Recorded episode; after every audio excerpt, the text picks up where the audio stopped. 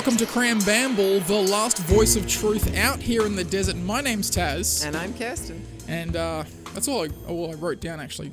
My my notebook's pretty empty now, so you're going to have to take the reins on this one. Really? You, yep. you honestly just had an intro. I got that's nothing. All you wrote. Oh, that's, that's where the magic is. That's where I bring the magic in with the intro, and that's about it. It wasn't even that magical. It's pretty magical. Mm-hmm. All right, what do you got? Cold calling. Yes. You know how companies will call you randomly. Oh, I went with a different type of cold calling, but go on. No, no, it's going on. Just bear with me. Okay. You know how infuriating it is when you go, oh, that looks like an important number, or you're waiting for an important call, but you're not sure what the person's number is. So you answer every call, and you sometimes get those cold calling companies that are like, hi, I was just wondering if you considered changing over your electricity. Thankfully, it hasn't happened to me ever. I'm very lucky. That's never happened to you? Never. But you're aware of it. I've seen it happen to other people in the same room as me and watched them lose their minds over it, but it's never happened to me. All right. What what I was thinking was, do you think that's what Ouija boards are? So we're like cold calling dead people and irritating them? Could you imagine being a ghost? You're in your spectral form. You're doing your own thing. You're having a wonderful time. And then some idiot, either kids or teenagers. Of Goth course, YouTubers. Yeah, of course you're going to be angry when you come down. Because, I mean, no one ever goes, like a cold caller calls you. You don't ever go, oh, thank goodness. Yes, I was thinking about changing my electricity. So glad you called. That is a distinct possibility. Yeah, I was just thinking about that the other day. I was like, because I got called, I got cold called again. And I just thought, man, that's exactly what ghosts must feel like on their Ouija boards. And no wonder they're so angry. Like, you never get a good spirit that's like, oh, hi, how are you? I'm a boy that was that killed in a thrashing machine. Threshing machine? Threshing, threshing machine. machine, yeah. Although thrashing machine machine does sound pretty gory as well. Who would build a thrashing machine? Also sounds like one of those metal bands, the Thrashing Machine. Does a bit, but a bad one. Jimmy Jones and the Thrashing Machines. Oh, that's cute. I there like that. What if Ouija boards are like one of those ancient artifacts that are handed down from generations of generations of witches that literally just allow one group of kids to contact another person, but through their phone, and it just gets garbled and irritates them. And like, we use technology and dark magic to irritate humans. Excellent. And then one witch looks at the other and goes, that does nothing for the cause, Cecil. Cecil? I was thinking of, I was trying to think of a female name. I Cecilia? Said Cecilia, thank you. Yeah. Excellent. I feel like that's where your brain was going, but Cecil came out. I don't even know where my brain was going. Cecilia. That's a great song. It's a song? Yep. Oh, I'll tell you word for it. There's a song with the name Cecilia in it. There you go, guys. Some facts to take to the bank. Oh. The bank of facts. They do like the names of songs to be the names of people. This is true. Billie Jean, Roxanne, Barbara Ann, Seal, apparently. Yeah, no, Cecilia. Cecilia. Um, oh, who's the one that Dolly Parton sang about? Jolene. That's Jolene. The there you go. Yeah, yeah, all that's right. A, that's They've a sad names. Song. Hmm. I was thinking about that too, that songs, because I listen to a lot of music on my morning runs, mm. and there are just some that really get you into this weird mindscape where, yes. you, where you're totally out of your own head, you know? You're not thinking about, oh, my knees are sore because I'm running too much, or gotcha. you yeah. know, what am I going to do when I get to work, or should I use a particular soap when I shower? Like, you're out of that completely. You're not even there anymore. You're just in another realm. And some yeah. music does that. And I was just thinking, like, what if it's like an incantation? Okay, gotcha. Because was it? Yes, it would have been you, because I don't talk to anyone else. Who was saying that, I think, was it the Dark Tower series? I don't know. No, it was something you were just. I haven't read that. I haven't read that. Something you were just recently watching or reading or listening mm-hmm. to, where the person went back in time and got a metal band to make a song that was actually to hold the oh, witch yes. at bay. Alan Wake. Ah, there you go. On Xbox three sixty. Oh, okay. It's a game. I, I, I didn't bring up the game, guys. I didn't bring up the game. That was Kirsten. I forgot it was a game. It just sounded so cool. It's got a very cool story to it. Yeah. Music does have that weird kind of effect on people. Not all songs, though, because I listen True. to music the entire time I'm running, and not all of them do it. But one song can just boost you into this. You know, if a particular song comes on, I've if I'm flagging and my muscles are aching and I just want to stop, there's a, a particular song will come on, and it's like you just get this boost, this rush, and you just go, oh, actually, I can keep running. This is great. It's, it's like a physical manifestation. I think if an alien race that was very different to humans encountered us and saw the effect that particular songs and musics have on large groups of people, they would actually think it's magic yeah. or something like it. It would it would defy explanation for them. They're like, how is everybody now kind of on this same weird wavelength because of weird sounds? And it, it does have a visceral and emotional response. Like, you see people at concerts just crying. And I think music is like one of humanity's earliest forms of magic. Well, like, yeah, because we had those, even in the earliest of days, we had music. We had drumming and yeah, like all the tribal music. drumming. Yep. Like the, the battle music they would play in colonial times, like in the War for Independence for America. Yeah. Like they'd have, I mean, I know they had the drums because that was basically like to march in line, but you don't need the flute or anything else, but it's still part of it. And it kind of became this battle hymn for them. And all the other different uh, groups throughout time that have had some sort of music, whether it be like, you know, goat's horns or giant friggin' huge long horns that the North people would use and all that kind of stuff. Yeah, yeah. Like African tribes, rain sticks. Yeah. Like that's music and it it's is. so bizarre. It and is. Then anyone who's kind of around that, even people who aren't part of that that social group, they still kind of feel something like, oh, weird. It's got a very magical effect. Oh, it totally does. In South Africa, when I was growing up there, they had this thing called the gumboot dancing. And it was guys that would dance with gumboots on, but, but the sound of the gumboots hitting the floor was mm. the music. Nice. And sometimes they would... Um, say they put bottle caps on them? Bottle caps, yeah. Loose bottle caps on the boots. I remember you telling me that. And I was even like, on a stick. They're like feet tambourines. Yeah, so they shake and they... So every time they dance or hit a beat with their feet, it would make music. So they were making their own music while they yeah. danced. It was really incredible to watch. And I don't have a cultural connection to that because it's not my culture, but it's still create like it's part of your history, like it's part of your childhood. And oh yeah, but I think anyone watching, I could show it to you now, and even you would have a, a response to it because it is it's so primal, that mm. connection to music. I think in a way. Yeah. Although that said, I cannot abide by that throat singing. Oh God, I hate oh, that. Oh, the, the Tuvan and Mongolian throat singing. Oh. Well, I mean, that's that's the thing. Like, like it, some people hear, like it's like people that can hear certain sounds. You know, like we'll hear the the bat deterrent. Some people can hear that frequency. Some people can't. So it's probably the same with like certain instruments or certain rhythms and beats. Some people find things very annoying and irritating, whereas other people find it very relaxing and soothing. Actually, that's a good point for the podcast, guys. The reason Taz brings up the um, bat noise is because I was telling him, I was standing in the kitchen and I could hear this sort of high-pitched music, but it was it was more like an alarm, but not an alarming alarm, if that makes sense. Mm-hmm. It was sort of like, pew, and I was like, what is that? Very, very high-pitched. Mm. And I said to Charlie, can you hear that? And he stood there and he thought about it for a bit and he went, oh, yeah, no, I can hear it. But I've asked everybody else. No one else can hear it. So I was like, maybe we're insane. I've got some sort mm. of like insane child and myself. And then I would be going on my early morning runs. And I mean really early. It is dark when it's when I'm out there. So it's pitch black. We're in suburbia, so there's not a lot of street lights. So I'm running in the dark and I can still hear this noise. So I first heard it in my kitchen. And then I could hear it no matter what street I was running down. I would hear this noise. And I, I convinced myself, obviously, because it was dark and creepy. And it's also really misty in the mornings here too. So you're running through the mist, that like there was some sort of weird creature, you know, a bit like the um, the cockroach creature in the that movie. Mimic. Mimic, that's it. He made the clicky sounds, didn't he? Yeah, but I was thinking this one would... was just like that, but making a different sound. Mm-hmm, mm-hmm. And I could almost imagine it like jumping from roof to roof, following me. And it's like, oh, she can hear me. So I thought about this for days. And eventually I brought it up to Taz and he goes, oh, you mean the bat noise? I've just gone, what? And he's like, yeah, that's to deter bats. It's a high-pitched frequency that upsets the bats. And obviously they've positioned around the suburb. Yeah. So I'd convinced myself that I was being followed by this horrible supernatural entity.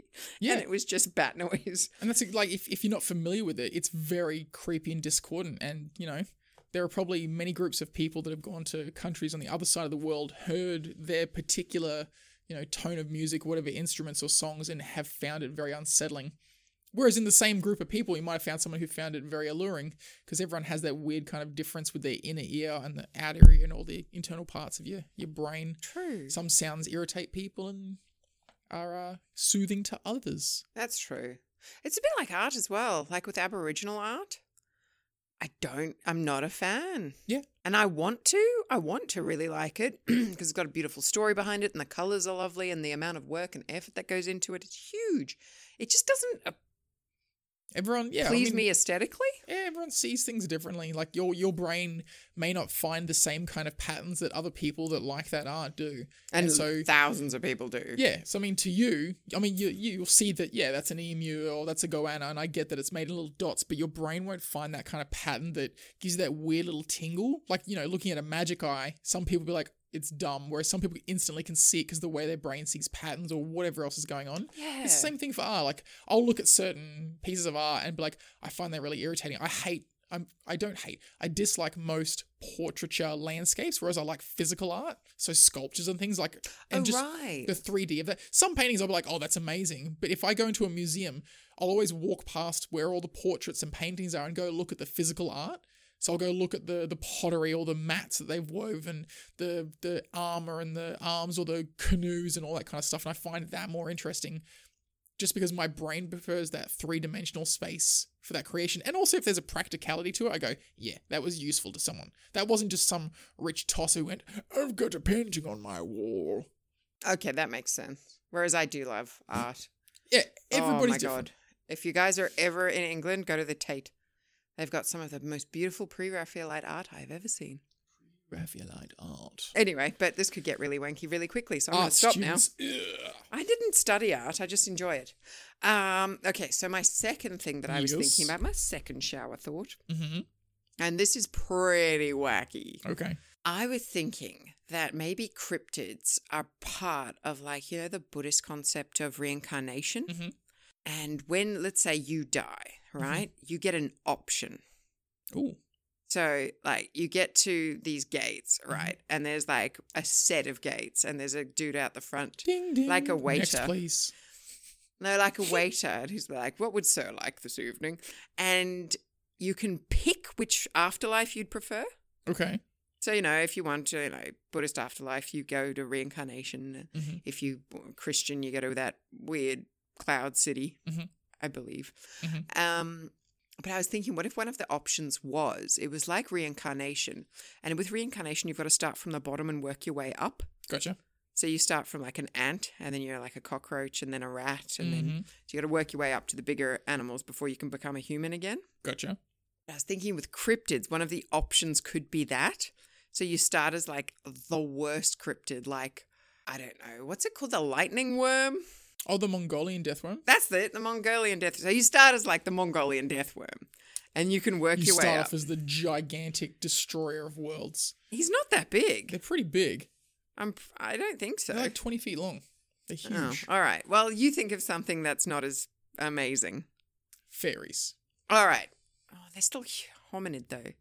Maybe you've got a really primal brain. You're like the fairies in The Labyrinth, mm-hmm. which are actually just like midgies. They bite you and stuff. That's literally what I think of when I think of like fairies. I don't think of Tinkerbell. I think of those like, horrible feelings that gnome sprays with the yeah, spray can and yeah. like She's smacks like, them and kills oh, them. Oh no, you don't it hurt the fairies. It's like, yeah, they're horrible little nasty midgies. Little blighters. Oh, he, I wish he would have been Scottish. That would have been funnier. I can't even remember his voice. I just know that he had like a real warty face. His name was Hoggle. Oh, cool. Yeah. This is one of my favourite films. Anyway, mm. but yeah, so you can work your way up because I know given the choice, how much would ninety-nine percent of people go straight for vampire? Probably. Yeah, exactly. So that would be like near the end. Mm-hmm. So you have to work your way through the cryptids. I wonder how many people would opt for that. You'd be so like... What's what's the system of uh, of uh, elevation, I suppose? What's the system of elevation? Like, well, you just got to live through your thirteen days as a midgie and then no, I was thinking, a... okay, this is where it gets really philosophical. Okay. I was thinking about it in a sort of Nietzschean way. Okay. So his whole premise and his idea, have you heard of the Ubermensch? Yes. Okay. So his whole thing was that you need to take away sort of power was the ultimate thing that all people strive for. Mm-hmm. So it's not sex or any of those things. The major drive was power. And the best way to garner power was to break off the shackles of morality, like a human systems of morality, to become the Ubermensch so that you are the Superman who um, is not shackled down by all this morality, and you can become your sort of the ultimate person. Mm-hmm. And I think that that's what the ultimate cryptid would be. So you're breaking away from humanity as much as possible. So you don't have, because that's the whole point of being a cryptid, is to break away from those whole ideas. It's, you know, tooth and claw. It's kill or be killed, mm-hmm. and be as stealthy and secretive as possible.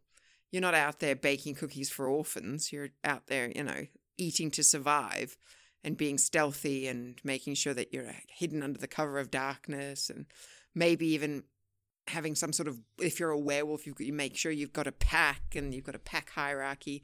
So it's separating yourself as much from humanity as possible.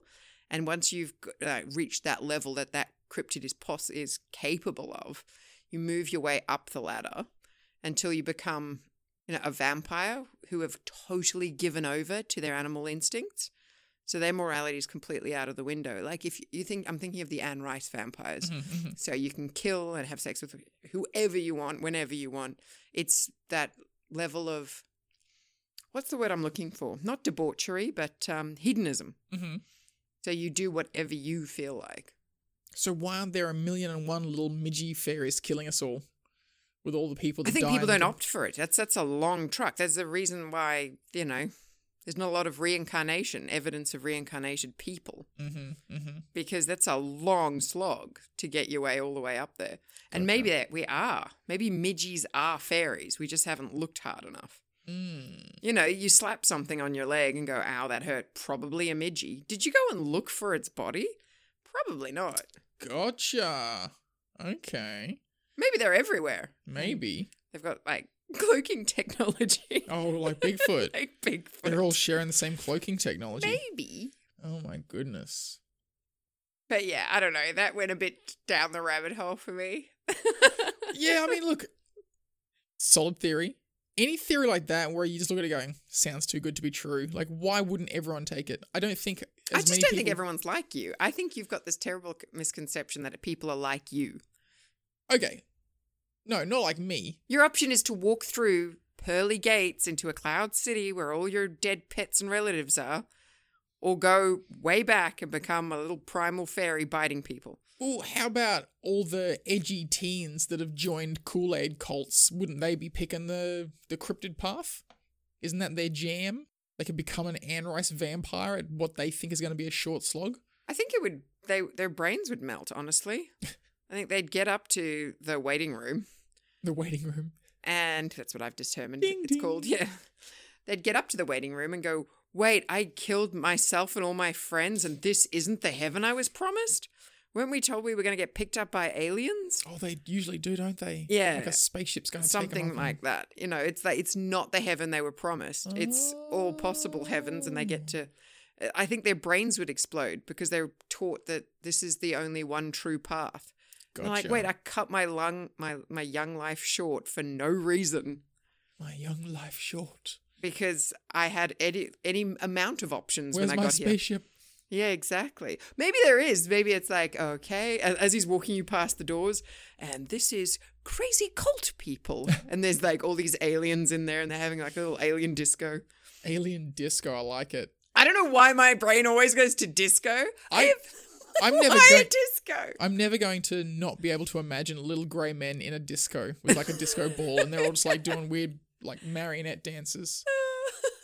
Uh, I hope so. Speaking of aliens, and this is going to be a thirty second trek to get to that point. So I was listening to a lot of Greek mythology. Yep. And uh, there are a lot of stories about Greek gods abducting, raping, and forcing shape-shifting upon mortals as punishment for actions. Sounds a lot like shit that aliens do to people. Oh, that's exactly what we were discussing on a previous podcast, that they used to come down here. Yep. Turn us into like human weird hybrids with animals. Yep. And then ping off because they did their wacky experiments. Yep. That sounds very plausible. Mount Olympus, a place that's far above the clouds where lightning flashes that no one else can ascend to but the gods. Sounds a lot like a little mothership or something to that effect. And... And this falls. This also falls into now becoming known ancient history, yep, with a little touch of ancient aliens. So one of the first cities that Athena visited mm. was called Attica. Oh, okay. Are you familiar with the name of this At- this Attica? So this is from Greek mythology. No. It's one of the first great Greek cities, Attica. Okay. Uh, so essentially, Attica had a king, and Athena went to the king and said, hey, I'm going to be your patron goddess. And he's like, that sounds like a pretty dope deal. Poseidon rolled up and said, no, no, no, no, no. I'm going to be your patron god. And the king was like, oh, sweet. Two, Two gods, gods. Want to be patrons to my town? All about it. And Athena was like, no, no, no, you, you got to pick one. And Poseidon's like, yeah, you got to pick one. And so they're like, okay, what can you bring to me? And so Athena's gone, I shall create this, and creates the first olive tree. And it's kind of like the fruit does this, and all the virtues that we now know that the Greek people enjoyed from olives for many, many, many centuries. Yep, yep, yep. Poseidon's like, huh, that's pretty lame, and essentially opens up a giant spring of salt water in the middle of the town. Upon hearing this, I'm like, this doesn't sound useful at all. Why do you want salt water? But apparently because the the city itself was a landlocked city, so they'd never seen the sea. So having access to the sea apparently had some benefit, probably fish or some nonsense. Okay. Anyway. I had the same thought. I was like, salt water? How's that helpful? Yeah. So anyway, uh, the king of Attica's like, oh, well, that's pretty cool, but this here tree, this is going to provide us with a lot of wealth and a lot of money. I pick Athena. Poseidon was not about that. He flooded the shit out of that town, and that, that city was essentially wiped off the face of the map. And the the water rose so high in Greece that only the highest peaks of all of Greece were left above water, and that's why the Greek islands exist. Oh, right. And that's all that's left. Oh, that's like Atlantis and stuff. Yeah. So, you know, the big old flood that happened twelve thousand years ago. Ooh, that, that wiped, was documented in the Bible. That wiped lots of civilizations off the map in stories, and now they're finding like actual evidence going, this is when the last big cataclysm happened to Earth and kind of wiped out a whole bunch and all that kind of stuff. Mm. So that might be the people that ended up living in Greece. That's their origin story of what happened during the Great Flood. Same as, yes, Noah and the, the floods in the Christian Bible, which I think came from the, the Hebrew Bible, wasn't it, originally? Yeah, yeah, yeah. yeah. So that kind of falls into that that big old flood that happened between ten and twelve thousand years ago that Joe Rogan's mate's always talking about. Oh, right. Yeah. Huh. There you go. Yeah.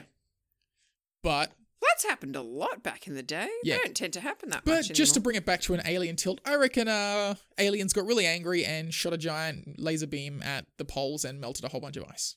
There you go. I made it less believable. Aliens. it aliens. Sounds like, that feels very tacked on. Yeah, that was very tacked on.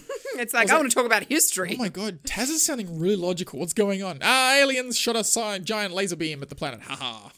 Warming. Do laser beams exist? They do, but probably not in the way that we think they do. I wonder if you can get pew-pew lasers. Uh, it requires a very large power source, but yes. Yeah, there's a guy that actually created one when he's popping balloons. Yeah, I've seen that. Yeah. Yeah, you can put but a you would black just need, dot. Yeah, you would need like the crazy power source to do that. So. But you don't have the laser beams that you can see like in Star Wars. You know how when they shot, you can no. see the movement of the laser? Yeah, because the laser beams, I don't think, become a separate projectile. Yeah. I think the lasers are more like Star Trek, where it is like a phase, a continuous phaser beam because the source is projecting it out. Yeah. Whereas, yeah, we've always gone, oh, it's a, you know, thirty centimeter beam that shoots out. It's like, well, it's, no. That's not how science that works. That would need to be a physical projectile for the most part. That being said, like the plasma gun that they're making, you know, like he's got the guy with the plasma coils and it has the big uh, purpley blob of like energy. It's like, boom. I haven't seen that. I'll show you a video of it. It's very cool. Oh, man. Yeah. I can't remember the exact name of it, but there's... yeah. Stay tuned for a later episode where Kirsten talks about nothing but like plasma coils. It's very cool. Yeah. I, yeah, I think it's plasma. It's like a plasma gun. Yeah. It's the same stuff that when they make that little plasma burst inside of a um giant water jug. Yep. Yeah, it's that, but essentially he shoots it and he can knock Ow. stuff over with it. It's not like crazy powerful where it's blowing a hole through cars or anything, but it's like knocking bottles over. Do it's we use cool. the word plasma too much? Probably. Not you and I, as in like humans. Humans. Because there's plasma in the blood. Yes. Right? And that's obviously different to what they're using. Yes. And which... or at least I, I think, but I'm not a scientist. I don't know. Yeah. And then there's like ectoplasm. True. That's also plasma, isn't it? Yeah. I wonder what the... there's probably like some Greek or Latin root for the word plasma. Yeah. I just feel like it's very used for any... hey, it's a thing. Call it plasma. There was a little um, claymation cartoon that I think was English in origin called Plasmo. Oh, yeah, there was. He was in space and there was a weird little dog called Nick Nick, and he was with the two like bounty hunter pirates and they were in a little ship. It was oh, like a little five-minute th- show that was in between shows.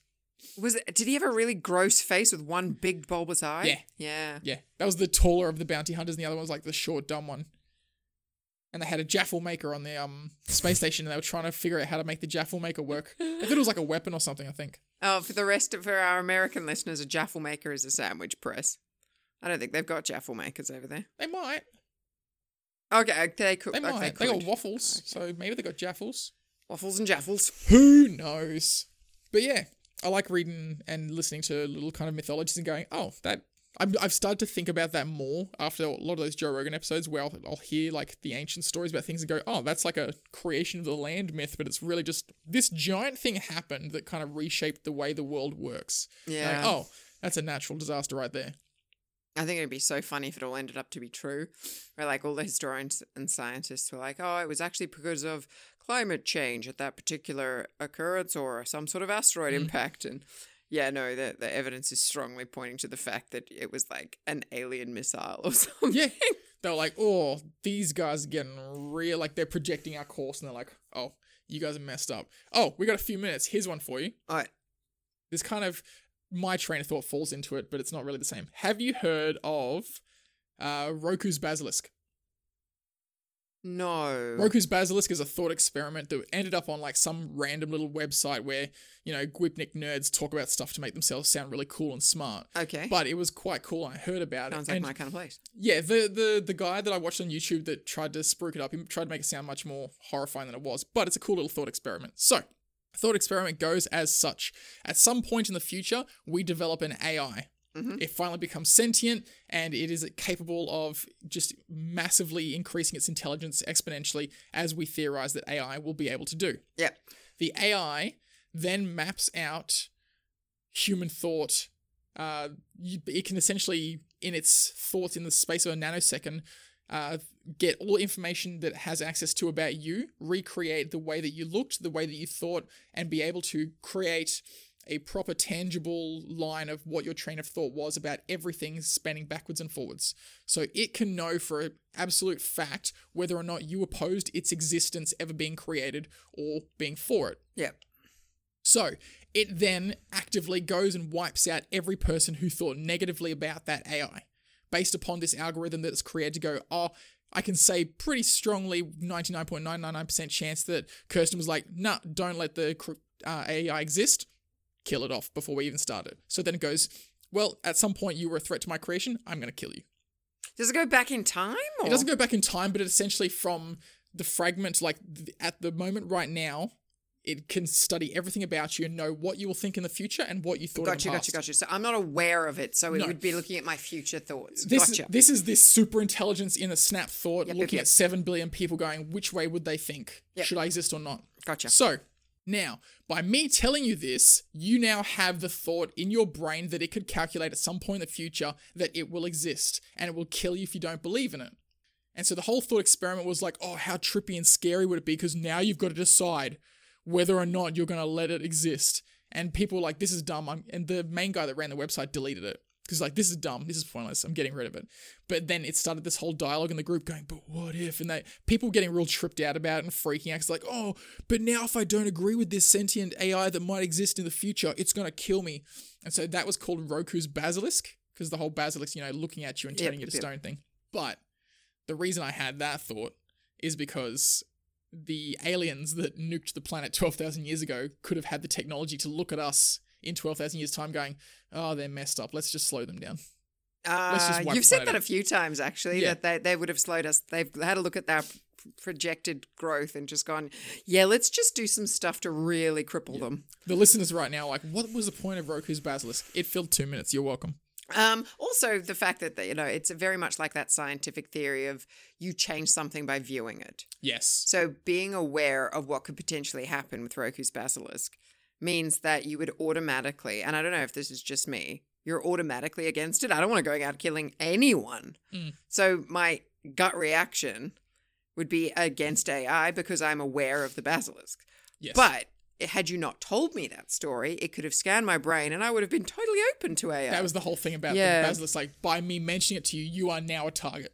Yeah. Yeah. yeah. Thanks for that. You are welcome. Well, think of it this way, and this way you can protect your brain.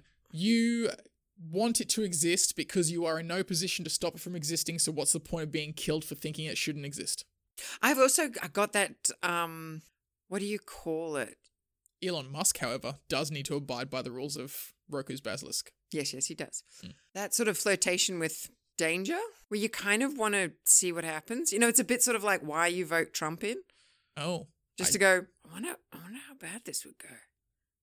I don't have that thing in my brain. Oh, really? No. I kind of would be like, the the A I would scan my brain and be like, you were initially against me, but then weirdly you flipped to just yeah. go, I wonder what would happen. Yeah. It's an ongoing calculation, I suppose. And at what point does it stop the calculation to go, yeah, I, there's a seventy-two percent chance she would have gone for, so yeah. I would live. Yeah, I think that I'm, I would be that person that um, probably changes their mind. Yeah. You know, like if someone said to you, hey, Taz, you can either take the cyanide pill now or there's going to be a horrible world war and you may be blown up and killed in two weeks' time. What do you do? Why would I take the cyanide pill? Exactly. You want to see what happens. No, I just I get two weeks extra. Makes no sense. Oh, okay. That's just... That's I like, kind of want to see what happens in a war. I could survive it. Like, I think that's what it is with human beings. It's hope. Oh. I might survive the war, but if I eat the cyanide pill, there's no hope. But you might survive the cyanide pill if you're immune. Oh, my God. Well, it's a good thing I've been eating those cyanide smoothies. And on that note... This has been Cram Bamble.